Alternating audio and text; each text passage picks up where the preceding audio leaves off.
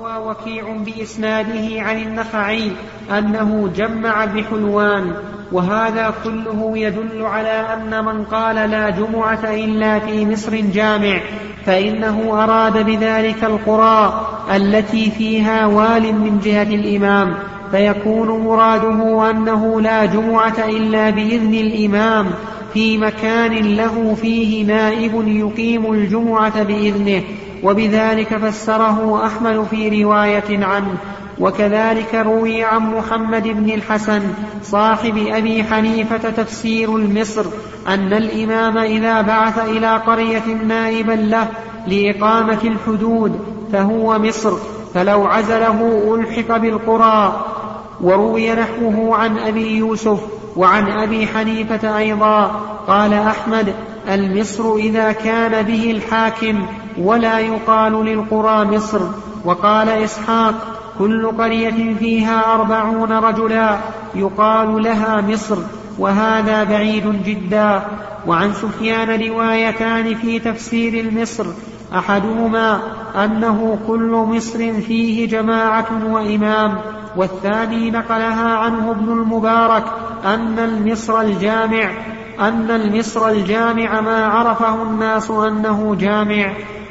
وقال عمرو بن دينار سمعنا أن لا جمعة إلا في قرية جامعة. وعنه قال إذا كان المسجد يجمع فيه الصلوات فليصل فيه الجمعة. وقد تقدم حديث كعب بن مالك أن أول جمعة جمعت بالمدينة في نقيع الخضمات في هزم من حرة بني بياضة وأن النبي صلى الله عليه وسلم جمع أول ما قدم المدينة في مسجد بني سالم وهذه كلها في في حكم القرى خارج المدينة. انتهى. طيب. المهم أنه لا جمعة في السفر لا جمعة في السفر وأما إذا مر المسافر ببلد تقام فيه الجمعة ومكث فيه فعليه أن يصلي الجمعة لدخوله في عموم قوله تعالى يا أيها الذين آمنوا إذا قمت يا إذا نودي للصلاة من يوم الجمعة فاسعوا إلى ذكر الله وذروا البيع. نعم. شيخ الآن مثلا لو كان السائر يسير على طريق عام. نعم. على طريق مسجد يجمع فيه نعم. فيوقف سيارته مثلا الظاهر أنه لازم الوقوف لأنه سافر ولو لم يكن جورا عن طريقه؟ ولو لم يكن جورا عن طريقه نعم. لو مر في نفس القرية.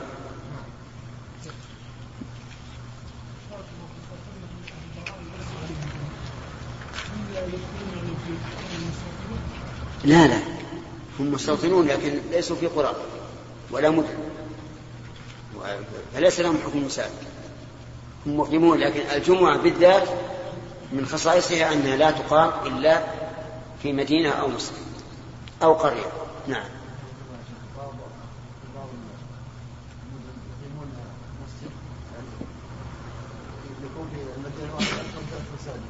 إيش؟ نعم. الذي نرى أن أن الصلاة تصح في كل مسجد من هذا لأن هذا مو بيد الناس. ولو قلنا لا تصح إلا في المسجد الأول لزم من هذا مشقة. لكن نرى أن المسؤولين عن شؤون المساجد يجب أن يمنعوا من تعدد الجمعة إلا لحاجة. ولكن لا شك أن أن كون الإنسان يقصد المسجد الأول أفضل وأضع للذمة. نعم. أن إيش؟ بدون حاجة؟ اي نعم يأثم ما في شك. تعاون الإثم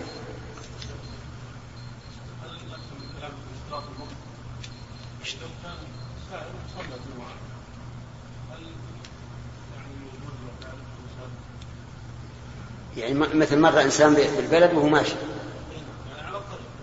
وسمع الأذان. نقول لا بأس يقف ويصلي لكن لا يلزم لا يلزم. لا العصر لا تجمع مع الجمعة نعم. حدثنا الحين يا شيخ عندنا جوامع. نعم. الجامع يقال بأنه ما فيه إلا صفين ونص كيف؟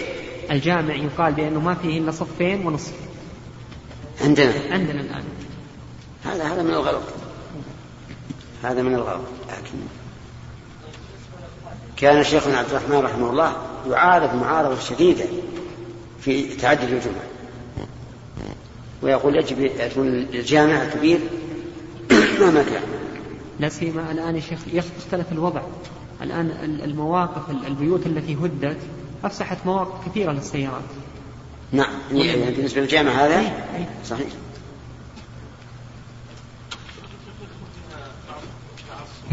أي ربما. خصوصا في البادية يتعصبون.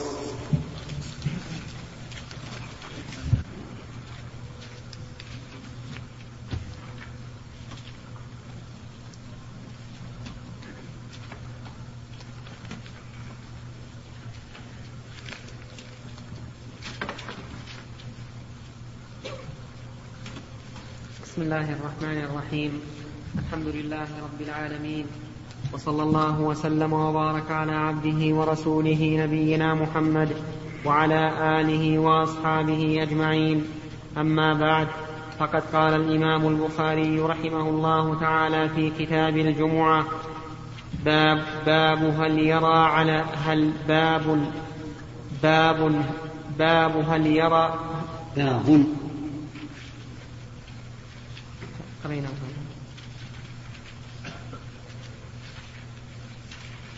إي نعم قبل يا شيخ ها؟ قبل. قبل؟ إي ما وصلنا الباب. حدثنا بشر بن محمد قال أخبرنا عبد الله قال أخبرنا يونس عن الزهري قال أخبرنا سالم بن عبد الله عن ابن عمر رضي الله عنهما أن رسول الله صلى الله عليه وسلم يقول كلكم راع.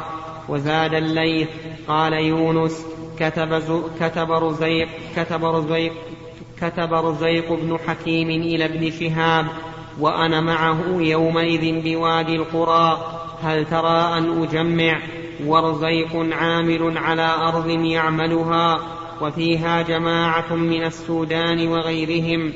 ورزيق يومئذ على أيلة فكتب ابن شهاب وأنا أسمع يأمره أن يجمع يخبره أن سالما حدثه أن عبد الله بن عمر يقول سمعت رسول الله صلى الله عليه وسلم يقول كلكم راع وكلكم مسؤول عن رعيته الإمام راع ومسؤول عن رعيته والرجل راع في أهله وهو مسؤول عن رعيته والمرأة راعية في بيت زوجها ومسؤولة عن رعيتها والخادم راع في مال سيده ومسؤول عن رعيته. قال وحسبت أن قد قال والرجل راع في مال أبيه ومسؤول عن رعيته وكلكم راع ومسؤول عن رعيته. شرح الحديث.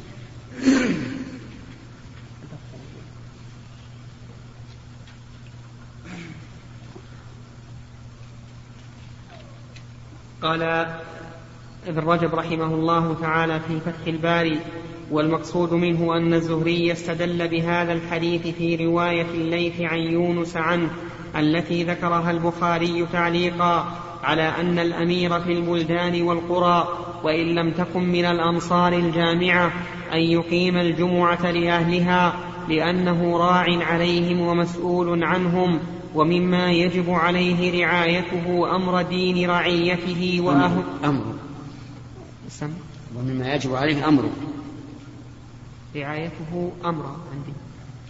ومما يجب يقول أي ومما يجب عليه رعايته أمر دين رعيته. ليش أمر مبتدأ.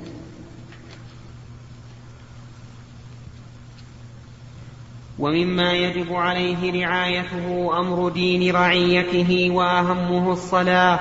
قال الخطابي فيه دليل على جواز إقامة الجمعة بغير سلطان وفيما قاله نظر وابن شهاب إنما استدل به على على أن نائب السلطان يقيم الجمعة لأهل بلدته وقريته وإن لم يكن مصرا جامعا ولا يتم الاستدلال بذلك حتى يقوم دليل على جواز إقامة الجمعة في غير الأمصار الجامعة.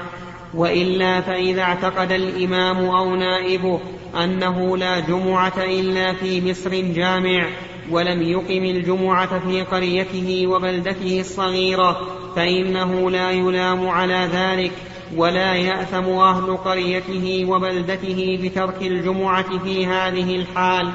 قال أحمد في الإمام إذا لم, إذا لم يول عليهم من يصلي بهم الجمعة ليس عليهم في ذلك إثم. وروى حد ليس عليهم في ذلك إثم. وروى حجاج بن أرطاة. هذه هذه الحقيقة من دواهي الأمور عند بعض الناس اليوم. أن تترك القرية إقامة الجمعة نظرا لأن السلطان يرى أنها لا تقام الجمعة. فهذا هدي السلف رحمهم الله. والعلماء اختلفوا هل تقام الجمعة في الأمصار والمدن والقرى أو في الأمصار الكبيرة والمدن الكبيرة.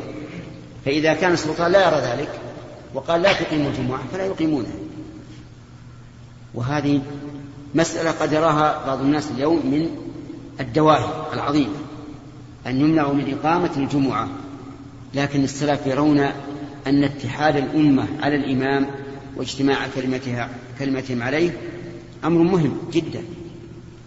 وهم لا يأثمون إذا لم يقيموا الجمعة. لو تعيد النص قال أحمد في الإمام إذا لم يول عليهم من يصلي بهم الجمعة ليس عليهم في ذلك إثم. وروى حجاج بن أرطاه عن الزهري قال كتب رسول الله صلى الله عليه وسلم إلى ناس من أهل المياه بين مكة والمدينة أن يصلوا الفطر والأضحى وأن يجمعوا. خرجه حرب الكرماني وغيره وهو مرسل ضعيف وحجاج مدلس ولم يسمع من الزهري. الحمد لله. خلاص؟ نشوف نعم. لعل الله عز وجل له على كل حال الحمد لله انفتح الأمر يعني لكن زيادة. نقرأ يا شيخ. نعم. قال آه، وكان رزيق عاملا على الطائفة التي ذكرها وكان عليه أن يراعي حقوقه ومن جملتها إقامة الجمعة.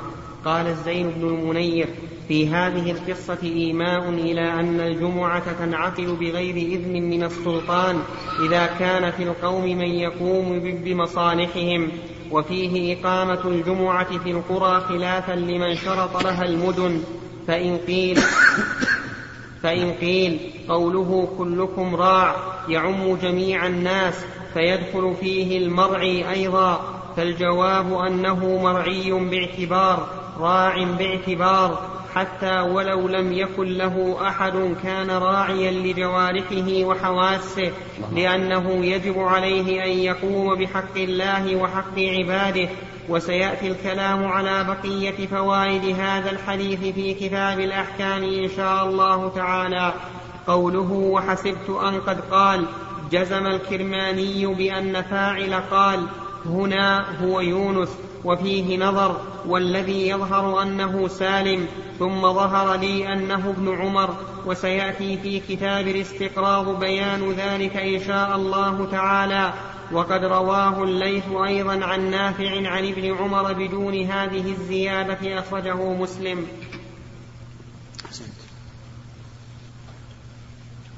حدثنا باب هل على من لم يشهد الجمعة غسل من النساء والصبيان وغيرهم؟ وقال ابن عمر إنما الغسل على من تجب عليه الجمعة. حدثنا أبو اليمان قال أخبرنا شعيب عن الزهري قال حدثني سالم بن عبد الله أنه سمع عبد الله بن عمر رضي الله عنهما يقول سمعت رسول الله صلى الله عليه وسلم يقول من جاء منكم الجمعة فليغتسل. حدثنا عبد الله بن مسلمة عن مالك عن صفوان بن سليم عن عطاء بن يسار عن أبي سعيد الخدري رضي الله عنه أن رسول الله صلى الله عليه وسلم قال غسل يوم الجمعة واجب على كل محتلم. حدثنا مسلم بن إبراهيم قال حدثنا وهيب قال حدثنا ابن طاووس عن أبيه عن أبي هريرة قال قال رسول الله صلى الله عليه وسلم نحن الآخرون السابقون يوم القيامة أوتوا الكتاب من قبلنا وأوتوا وأوتيناه من بعدهم فهذا اليوم الذي اختلفوا فيه. فهدانا الله فغدا لليهود وبعد غد للنصارى فسكت ثم قال حق على كل مسلم أن يغتسل في كل سبعة أيام يوما يغسل فيه رأسه وجسده. رواه أبان بن صالح عن مجاهد عن طاووس عن أبي هريرة رضي قال قال النبي صلى الله عليه وسلم لله تعالى على كل مسلم حق. أن يغتسل في كل سبعة أيام يوما. حدثنا عبد الله بن محمد قال حدثنا شبابة قال حدثنا قال حدثنا ورقاء عن عمرو بن دينار عن مجاهد عن ابن عمر عن النبي صلى الله عليه وسلم أنه قال ائذنوا للنساء بالليل إلى المساجد. حدثنا يوسف بن موسى قال حدثنا أبو أسامة قال حدثنا عبيد الله بن عمر عن نافع عن ابن عمر قال كانت امرأة لعمر تشهد صلاة الصبح والعشاء في الجماعة في المسجد فقيل لها لم تخرجين؟ وقد تعلمين أن عمر يكره ذلك ويغار قالت وما يمنعه أن ينهاني؟ قال يمنعه قول رسول الله صلى الله عليه وسلم لا تمنعوا إماء الله مساجد الله. ما الذي نأخذ من هذه الأحاديث؟ هل على من لم يشهد الجمعة غسل من النساء والصبيان وغيرهم؟ الظاهر أن الأحاديث تدل على أنه لا ليس عليهم غسل. لقوله إيه من إذا جاء أحدكم الجمعة فليغتسل. أو من جاء منكم الجمعة فليغتسل لكن إذا نظرنا إلى الأحاديث الأخرى لله تعالى على كل مسلم حق أن يغتسل في كل سبعة أيام يوما. وهذا اليوم المبهم تعينه الروايات الأخرى أن المراد به الجمعة. ولكن الذي يظهر أنه لا يجب الغسل إلا على من تجب, من تجب عليه الجمعة. وأما من لا تجب عليه من النساء والصبيان والمرضى فليس عليهم غسل. إلا إذا كان هناك سبب كوسخ كثير مطبق على البدن هذا قد يقال إنه يجب لإزالة الرائحة الكريهة لأن الملائكة تتأذى مما يتأذى منه بنو آدم.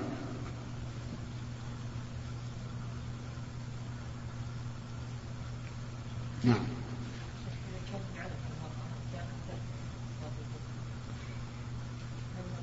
فإنها تغتسل. أي نعم. كل من في الجمعة يجب عليه أن يغتسل إيش؟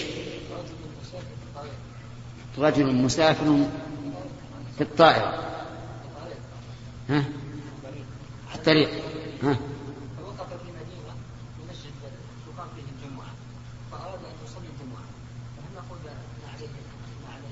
أي نعم عليه أن يغتسل إذا قدر.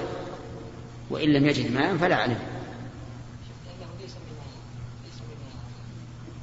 لا من الوجوب. الإنسان إذا نودي للجمعة وهو في البلد يجب أن يحضر يا أيها الذين آمنوا إذا نودي للصلاة من يوم الجمعة فاسعوا إلى ذكر الله. هنا. طيب في حديث ائذنوا للنساء بالليل إلى المساجد. كلام الشارح عليه.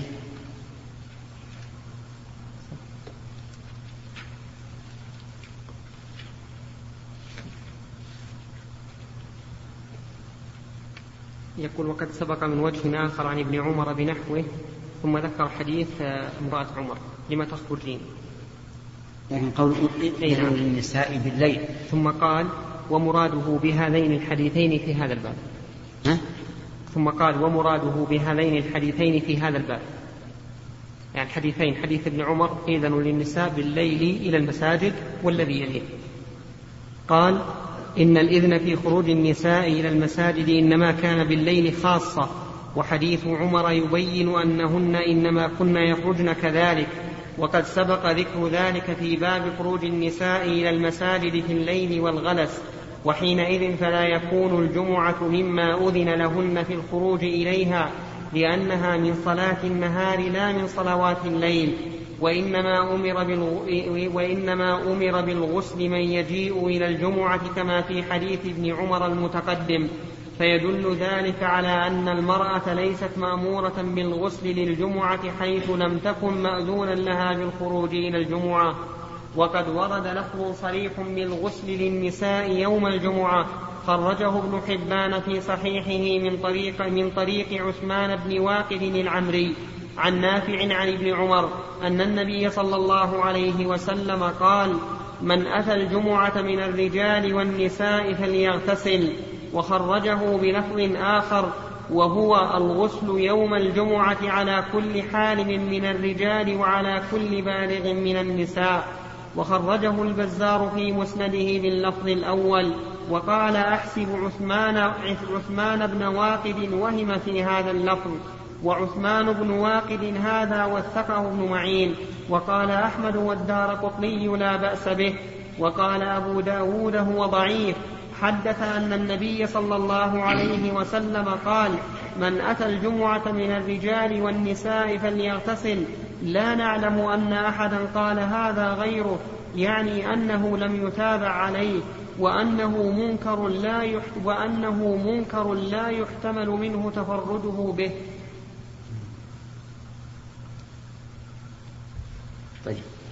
هذا يدل على أن الرسول عليه الصلاة والسلام أمر بالإذن للنساء بالليل فقط لأن النهار تتبين به العورات وتنكشف به النساء فلهذا لم يأذن لهن. إيه، نعم لم يأمر بالإذن لهن. فهل نقول في وقتنا الحاضر الآن والأنوار الكاشحة المضيئة نقول لا نأذن لهن أو نأخذ بالعموم إذا استأذن أحدكم امرأته إلى المسجد فلا يمنعه هذه محل نظر تحتاج إلى نظر. يعني إن نظرنا للعموم قلنا لا لا تمنعها لا ليلا ولا نهارا. وإن نظرنا إلى قوله ائذنوا بالله نعم ائذنوا للنساء بالليل قلنا يدل على أنه في النهار لا يؤذن لهم لما يخشى من الفتنة. المسألة تحتاج إلى تحليل إن شاء الله لعل الله يستر. نعم. باب باب الرخصة إن لم يحضر الجمعة في المطر. حدثنا مسدد قال حدثنا إسماعيل قال أخبرني عبد الحميد صاحب الزيادي قال حدثنا عبد الله بن الحارث ابن عم محمد بن سيرين قال ابن عباس لمؤذنه في يوم مطير إذا قلت أشهد أن محمدا رسول الله فلا تقل حي على الصلاة قل صلوا في بيوتكم فكأن الناس استنكروا قال فعله من هو خير مني إن الجمعة عزمة وإني كرهت أن أخرجكم فتمشون في الطين والدحض في هذا الحديث دليل على أن قوله حي على الصلاة مجرد نداء للصلاة وليس لفظا متعبدا به لأنه ليس بذكر ولكنه دعوة إلى الصلاة. فإذا كان الناس معذورين بترك الحضور فلا حاجة إلى أن يقال حي على الصلاة بل يقال صلوا في رحالكم. ولكن الفقهاء رحمهم الله يقولون إنه يأتي بالأذان تاما ويقول حي على الصلاة صلوا في رحالكم ويكون هنا محافظة على اللفظ الوارد عن النبي عليه الصلاة والسلام. و ولا مانع من أن يقال حي على الصلاة أي أقبلوا إليها بقلوبهم وأما الأجساد فما داموا معذورين فإنه لا يلزمهم الحضور. نعم. لكن أحسن الله إليكم. ابن عباس رضي الله عنه قال فعله من هو خير مني. نعم. فمعنى هذا أن النبي عليه الصلاة والسلام فعله ما هل, هل المعنى أنه فعل حتى بالأذان أو فعله رخص في ترك الحضور؟ في احتمال. حتى احتمال لأن الأذان. نقول هذا فعل صحابي ولا له معارف. لا. لا جاءت السنة بالإطلاق ما ما نعمل بقول الصحابة. الشرح؟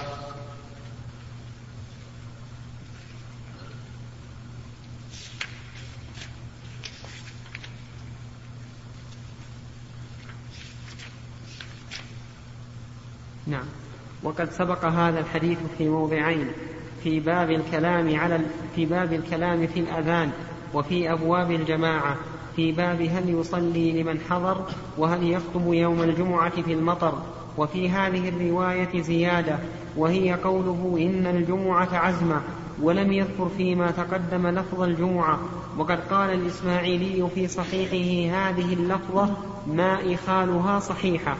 فإن في هذا الحديث بيان أن العزمة قوله حي على الصلاة فكان الدعاء إليها يوجب على السامع الإجابة.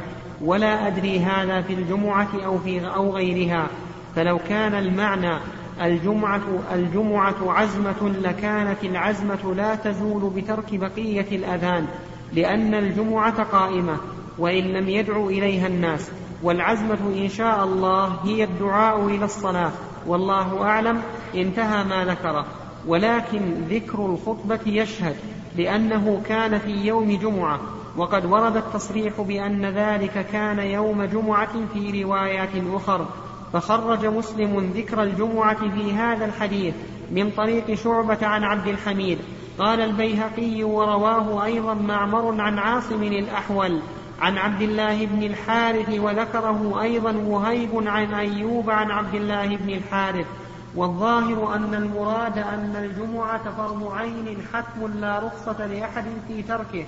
إلا بإذن الإمام للناس في التخلف في الأذان فإن الأذان الذي بين يدي الإمام هو الموجب للسعي إليها على الناس فلذلك احتاج أن يرخص للناس فيه بالتخلف. وقد ذكرنا فيما تقدم عن أحمد أنه قال إذا قال المؤذن في أذانه صلوا في الرحال فلك أن تتخلف. وإن لم يقل فقد وجب عليك إذا قال حي على الصلاة حي على الفلاح ولم يفرق بين جمعة وغيرها. وسبق ذكر حكم التخلف عن حضور الجمعة للمطر والوحي بما فيه كفاية والله أعلم. هنا أشرف أين سبق؟ أين سبق؟ يقول في شرحه للحديث رقم 666 و 667 وجدت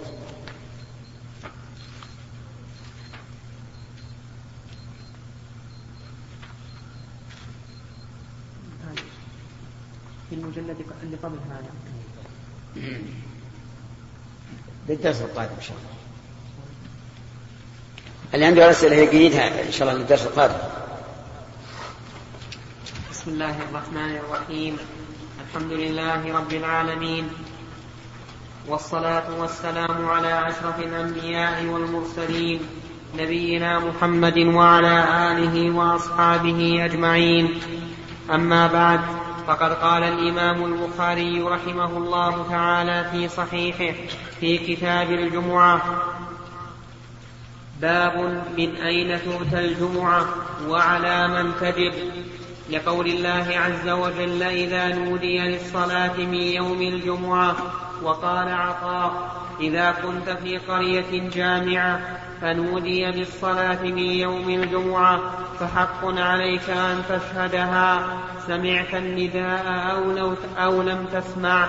وكان أنس رضي الله عنه في قصره أحيانا يجمع وأحيانا لا يجمع وهو بالزاوية على فرسخين.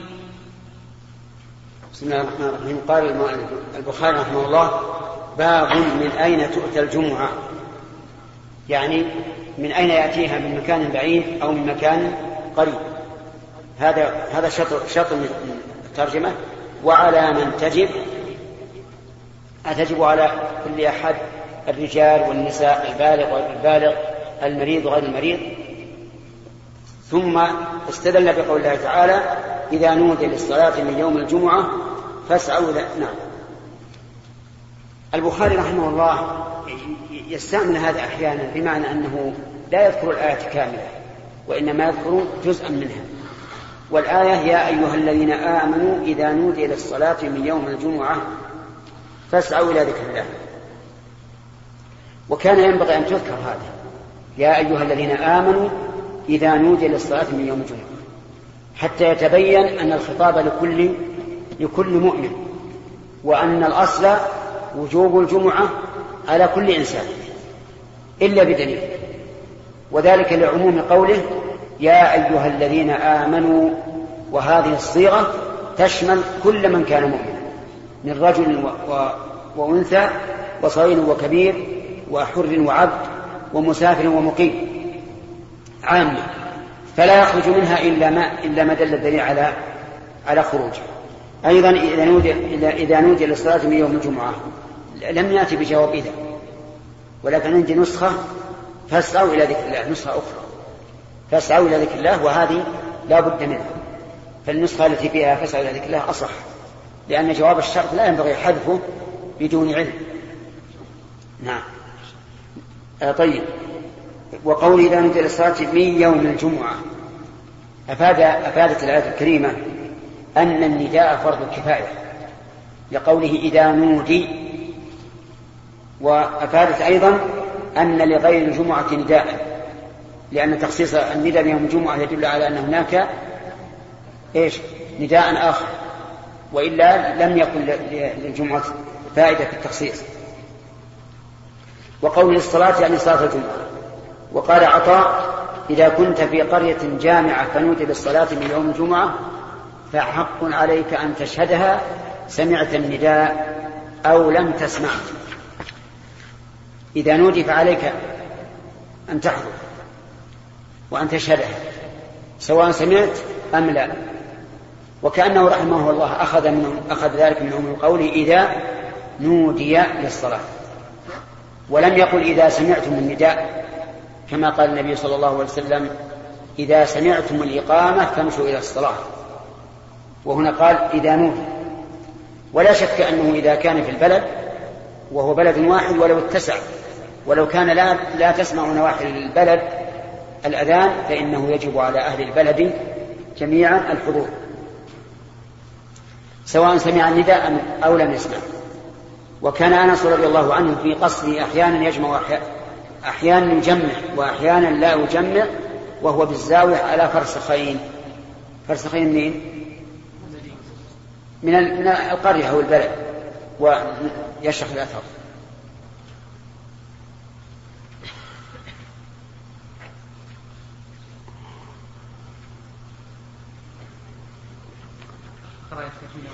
نعم. ها؟ كيف؟ من أوله لا هو الأول قال واضح وكان أنس معلق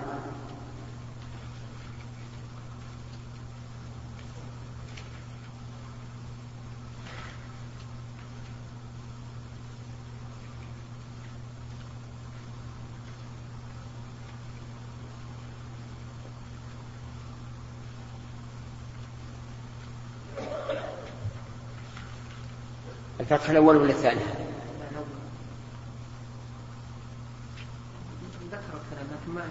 ما في اقرا من وكان أنس. موجود؟ أي بالفتح الأول ولا الثاني؟ الثاني؟ كذا؟ يعني كأنك ترغب أن تقرأه. وذكر آثار كثيرة. نعم. طيب ما في مانع. هذا خير. يقول آه، وقالت طائفة. وش قبل طائفة ثانية. طيب. ثم وقال أكثر أهل العلم. قبل بعد أحد. جلت النوم ما بإذن الله ما يخالف. اقرأ بسم الله الرحمن الرحيم. قال ابن رجب رحمه الله تعالى في فتح الباري تضمن هذا الذي ذكره مسألتين. إحديهما إحديهما.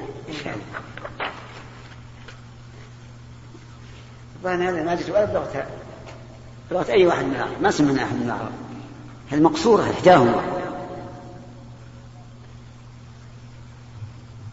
فيها ياء سبحان الله. نعم. يمكن لهجة الطابع يجوز. تضمن هذا الذي ذكره مسألتين. إحداهما أن من هو في قرية تقام فيها الجمعة فإنه إذا نودي فيها بالصلاة للجمعة وجب عليه السعي إلى الجمعة وشهود وشهودها سواء سمع سواء.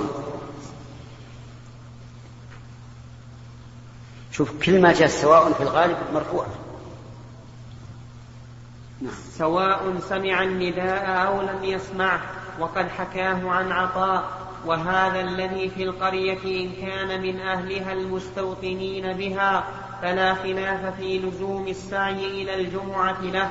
وسواء سمع النداء أو لم يسمع وقد نص على ذلك الشافعي وأحمد ونقل بعضهم الاتفاق عليه. وإن كان من غير أهلها فإن كان مسافرا يباح له القصر فأكثر العلماء على أنه لا تلزمه الجمعة مع أهل القرية. وقد ذكرنا فيما تقدم أن المسافر لا جمعة عليه. وحكي عن الزهري والنخعي أنه تلزمه تبعا لأهل القرية. وروي عن عطاء أيضا أنه تلزمه وكذا قال الأوزاعي إن أدركه الأذان قبل أن يرتحل فليجب وإن كان المسافر قد نوى إقامة بالقرية تمنعه من قصر الصلاة فهل تلزمه طيب. الجمعة؟ عرفت من الأول المسافر الذي لا يلزمه الإتمام ذكر فيه قولين العلماء وقد ذكر الشيخ الإسلام رحمه الله في الفتاوي أن الظاهر وجوبها عليه وهذا هو الصحيح أنه أنه تجب عليه. ولا يعقل أن رجلا إلى إلى جنب باب المسجد يريد أن يبيع بضاعته ويمشي والناس يصلون وهو باق على بضاعته. فالصواب وجوبها عليه. ويقال أهو داخل في المؤمنين أو لا؟ إذا ما الذي أخرجه؟ وإن كان المسافر قد نوى إقامة بالقرية تمنعه من قصر الصلاة فهل تلزمه الجمعة؟ فيه وجهان لأصحابنا وأوجب عليه الجمعة في هذه الحال مالك وأبو حنيفة ولم يوجبها عليه الشافعي وأصحابه. المسألة الثانية كان والصحيح أنه يجب. إذا كان الأولى تجب فهذه من باب نعم. المسألة الثانية أن من كان خارج القرية أو المصر الذي تقام فيه الجمعة هل تلزمه الجمعة مع أهل القرية أو المصر أم لا؟ هذا مما اختلف هذا مما اختلف فيه العلماء. فقالت طائفة لا تلزم من كان خارج المصر أو القرية الجمعة مع أهله بحال إذا كان بينهم وبين المصر فرجة ولو كانوا في ربض المصر وهذا نعم. وهذا قول الثوري وأبي حنيفة وأصحابه إلحاقا لهم بأهل القرى فإن الجمعة لا تقام عندهم في القرى. وقال أكثر أهل العلم تلزمهم الجمعة مع أهل المصر أو القرية مع القرب دون البعد ثم اختلفوا في حد ذلك فقال الطائفة المعتبر إمكان سماع النداء فمن كان من موضع الجمعة بحيث يمكنه سماع النداء لزمه وإلا فلا. هذا قول الشافعي وأحمد وإسحاق و... واستدلوا بظاهر قول الله تعالى إذا نودي للصلاة من يوم الجمعة فاسعوا إلى ذكر الله. وروي عن عبد الله بن عمرو بن العاص وسعيد بن المسيب وعمرو بن شعيب وروي عن أبي أمامة الباهلي معناه. وخرج أبو داود من حديث عبد الله بن عمرو بن العاص عن النبي صلى الله عليه وسلم الجمعة على من سمع النداء وروي موقوفا وهو أشبه وروى إسماعيل عن عبد العزيز بن عبد الله عن محمد بن عمرو بن عطاء عن عبد الله بن كعب بن مالك عن أبيه يرفعه قال لينتهين أقوام يسمعون النداء يوم الجمعة ثم لا يشهدونها أو ليطبعن الله على قلوبهم. وليكونن من الغافلين أو ليكونن من أهل النار. عبد العزيز هذا شامي تكلموا فيه. وقال الطائفة تجب الجمعة على من بينه وبين الجمعة فرسخ. وهو ثلاثة أميال وهو قول ابن المسيب والليث ومالك ومحمد بن الحسن وهو رواية عن أحمد ومن أصحابنا من قال لا فرق بين هذا القول والذي قبله. لأن الفرسخ هو منتهى ما يسمع فيه النداء غالبا فإن أحمد قال الجمعة على من سمع النداء والنداء يسمع من فرسخ. وكذلك رواه جماعة عن مالك فيكون هذا القول والذي قبله واحدا. وخرج الخلال من رواية مندل عن ابن جريج عن عبد الله بن محمد بن عقيل عن جابر عن النبي صلى الله عليه وسلم قال عسى أحدكم أن يتخذ الصبة عسى أحدكم أن يتخذ الصبة على رأس ميلين أو ثلاثة تأتي عليه الجمعة لا يشهدها ثم تأتي الجمعة لا يشهدها ثلاثا فيطبع على قلبه. منزل فيه ضعف. وخرج الطبراني الصبة يعني طائفة من الغنم. طائفة من الغنم يرعاها ثم يتلهى بها الجمعة. نعم. وخرج الطبراني نحوه من حديث ابن عمر مرفوعا وفي إسناده إبراهيم بن يزيد الخوزي وهو ضعيف وروى معدي وروى معدي بن سليمان عن ابن عجلان عن أبيه عن أبي هريرة عن النبي صلى الله عليه وسلم قال ألا هل عسى أحدكم أن يتخذ الصبة من الغنم على رأس ميل أو ميلين فيتعذر عليه الكلى فيرتفع ثم تجيء الجمعة فلا يجيء ولا يشهدها وتجيء الجمعة فلا يشهدها وتجيء الجمعة حتى يطبع على قلبه. خرجه ابن ماجه وخرجه أبو بكر النجاد وابن عبد البر وفي روايتهما ميلين أو ثلاثة. ومعدي هذا تكلم فيه أبو زرعة وغيره وقال أبو حاتم شيخ وقال الطائفة تجب الجمعة على من بينه وبينها أربعة أميال وروي, ورو وروي عن ابن المنكدر والزهري وعكرمة وربيعة وروي عن الزهري أيضا تحديده بستة أميال وهي فرسخان وروي عن أبي هريرة قال تؤتى الجمعة من فرسخين خرجه ابن أبي شيبة بإسناد ضعيف وروى عبد الرزاق بإسناد منقطع عن معاذ أنه كان يقوم على منبره فيقول لقوم بينهم وبين دمشق أربع فراسخ أو أربع فراسخ. وخمس فراسخ. صيغة منتهى الجموع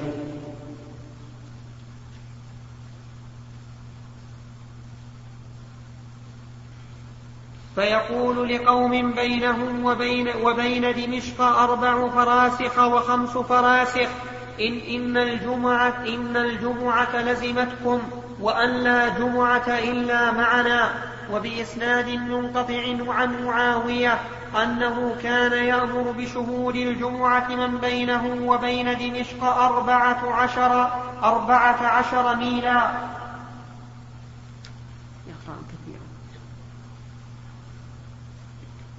وقال بقية عن محمد بن زياد أدركت الناس بحمص تبعث الخيل نهار الخميس إلى دوسية. نهارا تبعث الخيل نهار الخميس إلى دوسية.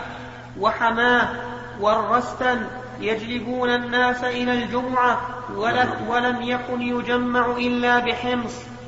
الله أكبر. سبحان الله. وعن عطاء أنه إذا رأيت حال السلف تعظيمهم الجمعة إلى هذا الحد. يبعثون لأهل القرى من يأتي بهم يوم الجمعة. بينما الوقت الحاضر الآن في بعض البلاد تقام في كل مسجد تقام في صلاة الظهر. نعم. فرقوا الناس وجعلوهم أوزاعا والعياذ بالله. نعم. وعن عطاء أنه سئل من كم تؤتى الجمعة؟ قال من سبعة أميال. وعنه قال يقال من عشرة أميال إلى بريد. وعن النخعي قال تؤتى من فرسخين. وعن أبي بكر بن محمد بن عمرو بن حزم أنه أمر أهل قباء وأهل ذي الحليفة وأهل القرى الصغار حوله لا يجمعوا وأن يشهدوا الجمعة بالمدينة. وعن ربيعة أيضا أنه قال تجب الجمعة على من إذا نودي بصلاة الجمعة خرج من بيته ماشيا أدرك الجمعة. وقالت طائفة تجب الجمعة على من أواه الليل إلى منزل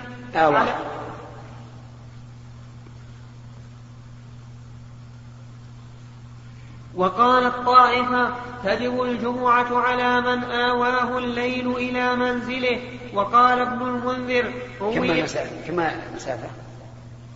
نصف يوم تقريبا